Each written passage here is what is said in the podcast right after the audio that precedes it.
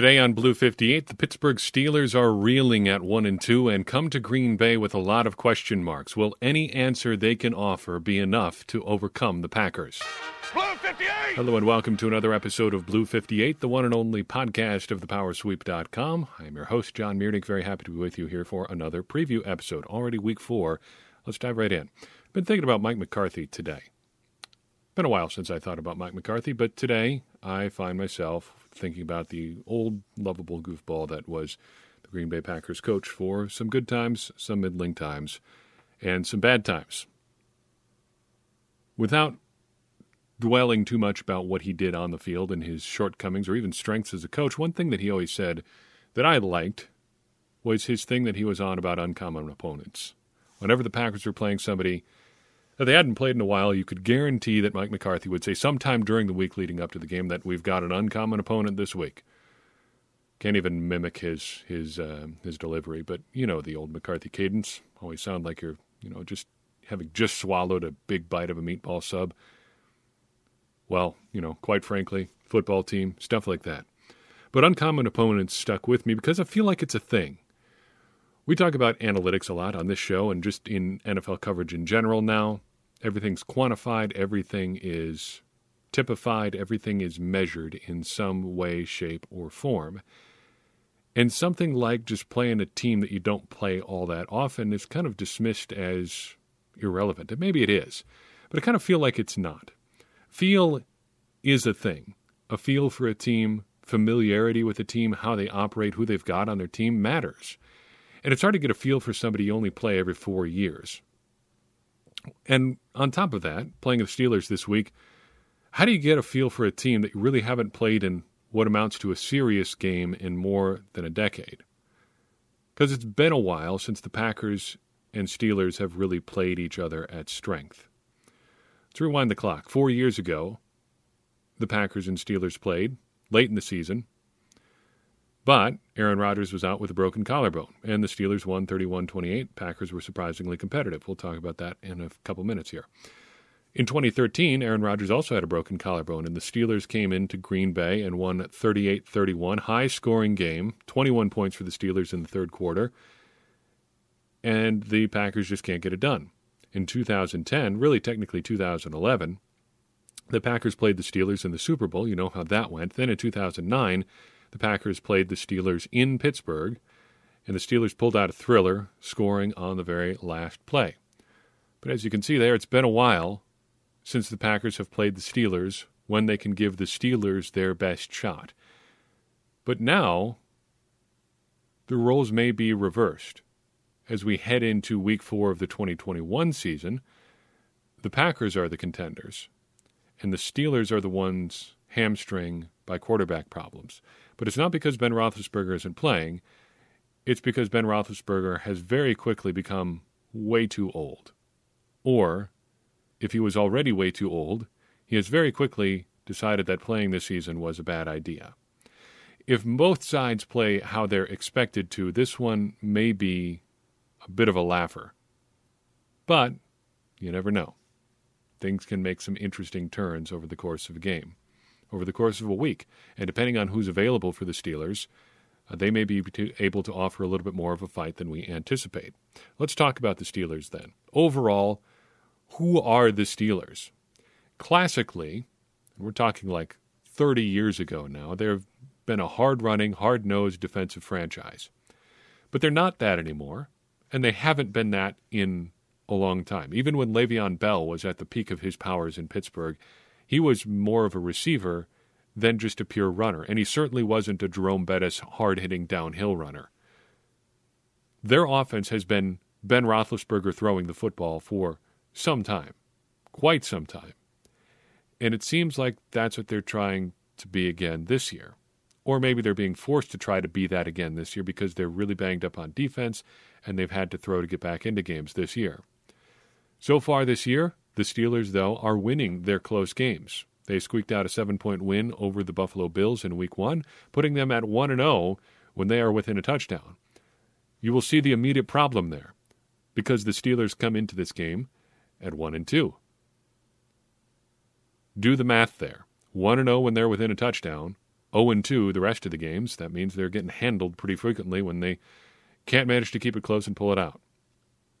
But that is exactly where the Steelers should be. By expected win loss, that stat based on uh, point differential and the number of points you're putting up week in, week out, uh, they should be 1 and 2 by expected win and loss. No fractional wins, no fractional losses for them. They are, should be exactly 1 and 2.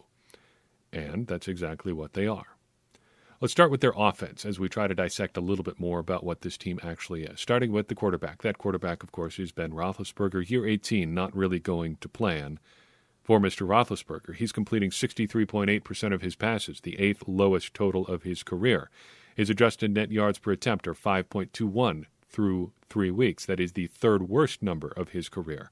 His quarterback rating, total quarterback rating, uh, the ESPN stat, not the passer rating stat, is 35.5. That is the second worst of any season where that stat existed.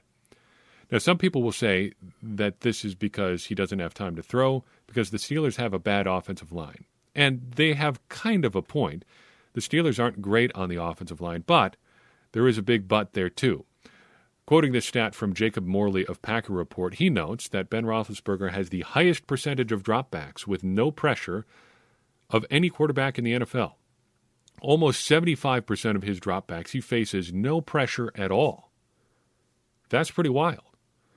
However, Ben Roethlisberger ranks 29th out of all quarterbacks in the league in completion percentage when not pressured. So when Ben Roethlisberger is not pressured by the opposing pass rush, which is most of the time, apparently, he is just not getting the ball to receivers in an accurate way. And it's not because they don't have good receivers. So what's the deal with Ben Roethlisberger? The short answer is I don't know. The long answer is it just kind of looks like he doesn't want to be here anymore. Let's not play body language police too much, but you ever go to a party where you realize after you got there that you didn't actually want to go to the party. I haven't had that experience. I never want to go to parties. But if I did, and I got to one, and then I realized that I didn't want to be there once I had gotten there, I think it would look a lot like how Ben Roethlisberger looks in 2021. He looks disengaged. He looks like he's just making it up as it goes along, as he goes along. And you really have to look no further than a late game play against the Cincinnati Bengals last year.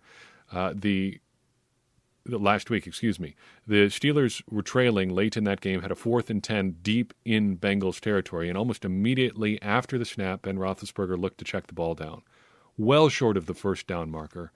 Running back had no chance. He was immediately swarmed by Bengals defenders. That's it. Game over. Steelers lose. Bengals take over. And I think they ultimately scored after that, actually. Maybe they didn't. It's not really the point. Uh, the point is that Ben Roethlisberger looks like he has decided already that coming back for 2021 was not a good idea. And the Steelers may be in a position where they are forced to make a change at quarterback sooner rather than later. I don't expect that it'll be this week, but that has to be a conversation they have here in the relatively near future. Where the Steelers strong? I would say their offensive playmakers are pretty good, wide receiver in particular, with a caveat this week. Chase Claypool is their leading receiver, big bodied dude. He was one of my favorite members of the 2020 draft class would have been one of the guys I would have considered at 30 had the Packers stayed put there. We know how that worked out. We don't have to go into that part of it, but Claypool has been good since then. He's been pretty good so far this year 14.1 yards per catch on 15 catches in 2021. However, he is limited this week with a hamstring injury. That's okay because the Steelers still have Juju Smith Schuster as well. Now, he's not quite as hot as he once was. He's only averaging 9.1 yards per catch this year. He did have 97 catches last year, and I've got to think Ben Roethlisberger's decline has something to do with that. He, too, though, is limited with a rib injury this week. See where this is going? Steelers do have some weapons there, but they've got a quarterback who's not playing well, and their weapons also a little bit banged up.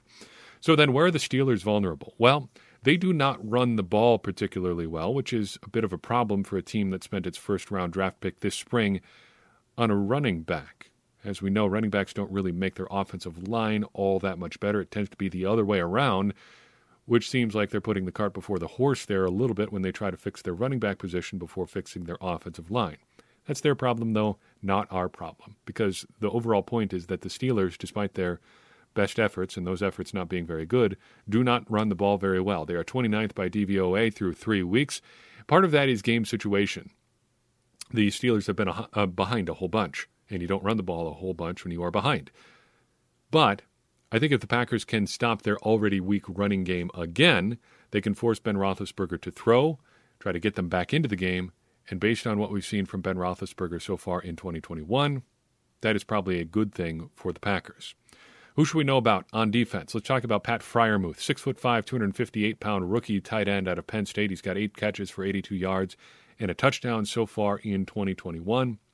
I'm not particularly scared of him, but the Packers aren't just tight end killers. And if you've got a struggling quarterback with a bunch of dinged up other offensive weapons, identifying his security blanket is probably not a bad idea. And if I was looking for a place to go with the ball this week and I'm Ben Roethlisberger, very tall tight end might not be a bad idea. Let's flip over to defense. Where are the Steelers strong on defense? So far, in an exact mirror image of their offense, it's been against the run. They are sixth by DVOA against the run. They've got some studs up front, including Cameron Heyward, who we'll talk about here in a second. Game situation does help here a little bit, but you also have to think about uh, how often other teams are trying to run against the Steelers because they're ahead. In week one, things were pretty neutral. In week two and three, Steelers trailed a lot, so other teams did try to run a lot, but it wasn't necessarily effective. However, there are some other issues that the Steelers have dealt with through the first couple weeks, too. Some injuries to their top pass rushers in particular that may have made passing a little bit more palatable if you're an opposing offense, uh, no matter how well you're running the ball, because ultimately running is still less efficient than passing. So you might as well take your chances even if you're ahead. As far as vulnerability, I would say pass defense, though, with a, with a caveat, much like uh, their strengths on offense. If we're looking at receivers as a strength, but they've got injuries, we've got to say kind of the same thing about the Steelers' pass rush so far, or the pass defense in general. They are 23rd by DVOA, small sample size to be sure, but uh, another part of that is injury stuff. TJ Watt and Alex Highsmith, two of their top pass rushers, have been limited so far this year by injury. Watt was a full participant in practice this week, today in particular. So that could help them as they make their way back. He's got a groin injury, though. Those are always a little bit iffy. Even if he was a full participant today, that doesn't mean necessarily much for uh, for Sunday. Uh, Highsmith was still limited. Uh, so even if their pass rushers, even if one of those two pass rushers is back and slightly healthier, you still have to think they're not going to be as effective as they'd like to be. But if they are, if their pass rush is healthier and more effective, they'll probably be slightly better against the pass too. So take that weakness with a bit of a grain of salt. Who should we know about? I'm going to throw Melvin Ingram your way as a name to watch. If your number three pass rusher, even nominally, is Melvin Ingram, I think you're in pretty good shape. He's in his 10th season, season, first away from the Chargers, first in San Diego, then in Los Angeles. Through three games, he's got one sack and two tackles for loss. Not too shabby. More of a rotational guy at this point in his career, but still very productive for a long time with the Chargers, now brings his game to Pittsburgh. We are far enough into the year, but I th- that I think it's worthwhile to start talking about uh, ball hawks and production ratio. We talked about ball hawks on the uh, Wednesday episode of the show as one of the stats that we track for defenses. I figure it's worth a look for um, for opposing teams as well to see who's making plays on the ball. Generally, the Steelers have been driven in terms of plays on the ball by their defensive front right now. They've got eight players who have two or more ball hawks through three weeks, but only three are defensive backs James Pierre, Cameron Sutton, and Terrell Edmunds. Cameron Heyward, though, is the big real stud here. He's got five ball hawks and he's doing it just about every way. It's not like he's just piling up a bunch of sacks and getting them that way. He's got sacks, he's got passes defensed, he's got a fumble forced, doing it all the definition of a playmaker. As far as production ratio, just a quick refresher this is a, a measure of tackles for loss, and sacks per game. Generally speaking, a number above one means you're doing a pretty good job. So the ratio of sacks and tackles for loss per game should be one or better. And right now, through three games, the Steelers have four players with a PR of one or more TJ Watt, uh, Ingram, who we mentioned, Cameron Heyward, and Terrell Edmunds, the safety. He's got three tackles for loss through three games. It's pretty impressive. Uh, tells you he's probably pr- playing around the line of scrimmage quite a bit. This is early, so rate stats are a little bit funky, but it's worth considering and worth noting that the, the Steelers are, are productive in their defensive front here, even early in the season. And it's a marked contrast to the Packers because they've got nobody even above a, a 0.5 so far this year. So I think it's noteworthy that the Steelers have been able to produce to this level. Last time the Packers and Steelers played was all the way back in 2017 in Pittsburgh during what I would argue is the worst of the Rodgersless swoon that year. The Packers had just been shut out by the Ravens the week prior. Now they head to, to Pittsburgh to take on the Steelers on Sunday Night Football.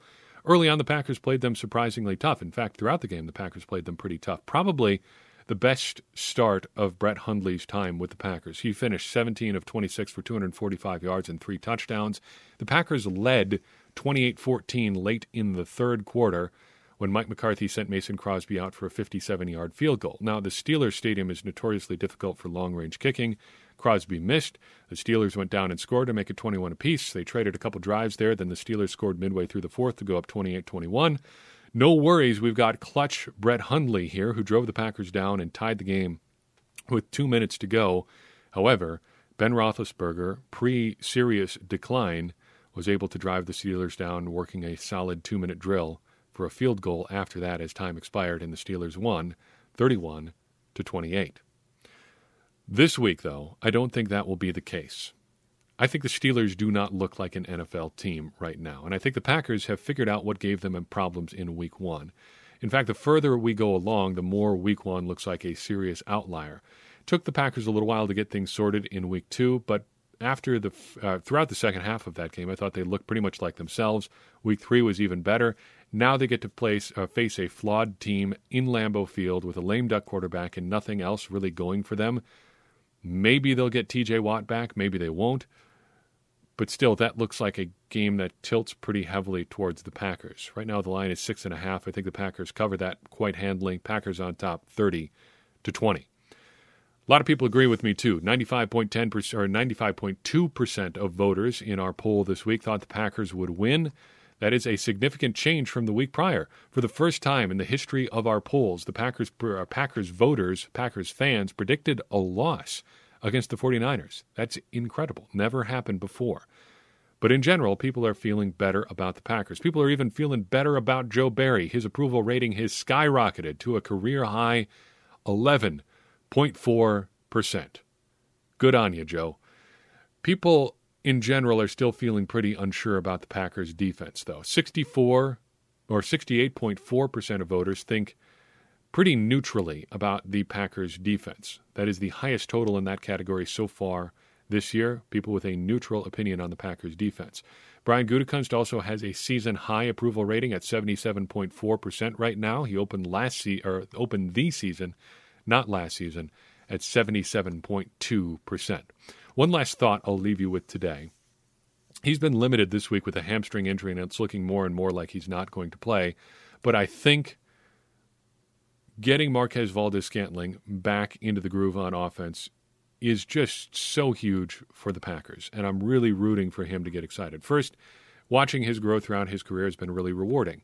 And I hope that he can parlay whatever he does this season into a big contract either in Green Bay or somewhere else because I'm rooting for him. I hope he does really well. But on top of that, he is a really unique player for the Packers. He's the only one of his kind.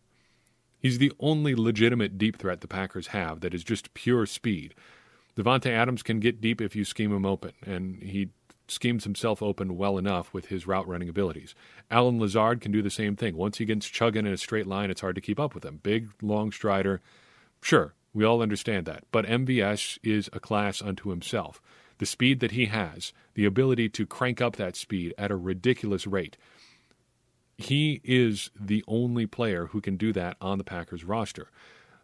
In theory, Malik Taylor can, but we haven't seen it from him. The Packers have to get him healthy. If he's healthy this week, good, great. But if they need to hold him out this week, I am all for that as long as they get him back healthy at some point this season because the Packers need a player like Marquez Valdes Scantling. and that is something that we really haven't said all that much in his career so far. That's all I've got for you so far this week, because we'll be back on Sunday with a, a recap, breakdown of the Packers' win, hopefully, over the Steelers. In the meantime, if you enjoyed this show, if you think other people would enjoy it as well, do me a favor and share it. That's going to get more people involved in the conversation we're having about the Green Bay Packers and ultimately help all of us, me included, become smarter Packers fans. And as I always say, smarter Packers fans are better Packers fans, and better Packers fans are what we all want to be. I'm your host, John Meerdink. We will see you next time on Blue 58.